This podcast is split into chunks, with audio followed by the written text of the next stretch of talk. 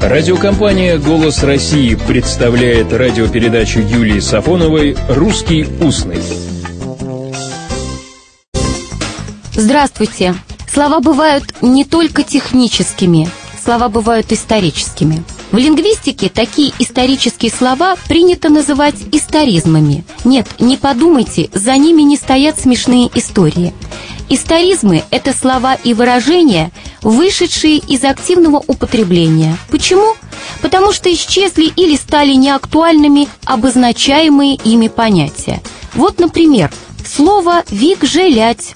Знаете, что это такое? Это «вилять между двумя лагерями», увиливать от решительного образа действия решений. От названия ВИК-ЖЕЛЬ – Всероссийский исполнительный комитет Железнодорожного союза, существовавший в августе-декабре 17 года и являвшийся одним из центров мелкобуржуазной контрреволюции. А вот еще об одном интересном историзме. Как назвать человека, которого чего-то лишили? Лишенец. Кого называли лишенцами? Чего их лишали? В толковом словаре русского языка под редакцией Дмитрия Николаевича Ушакова читаем «Лишенец, новое, историческое». Сначала об этих пометах.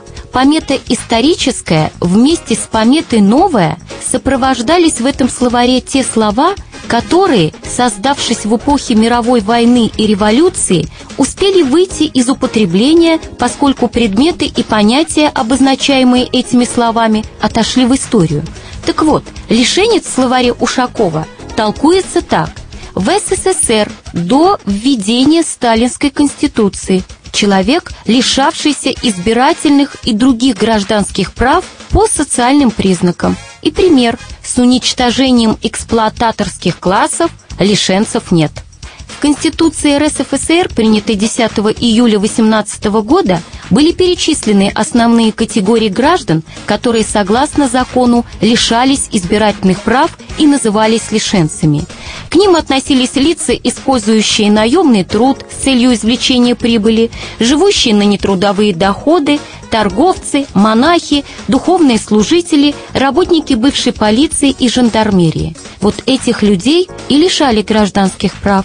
Они и назывались лишенцами. Но мы знаем, что история повторяется, второй раз в виде фарса. Вот и историзмы очень часто актуализируются. Стали лишать прав за то, что человек в нетрезвом виде ведет машину. Таких людей называют лишенцами. А недавно в газете прочитала даже такой заголовок «Деловая элита как новые лишенцы». Вот такая языковая история.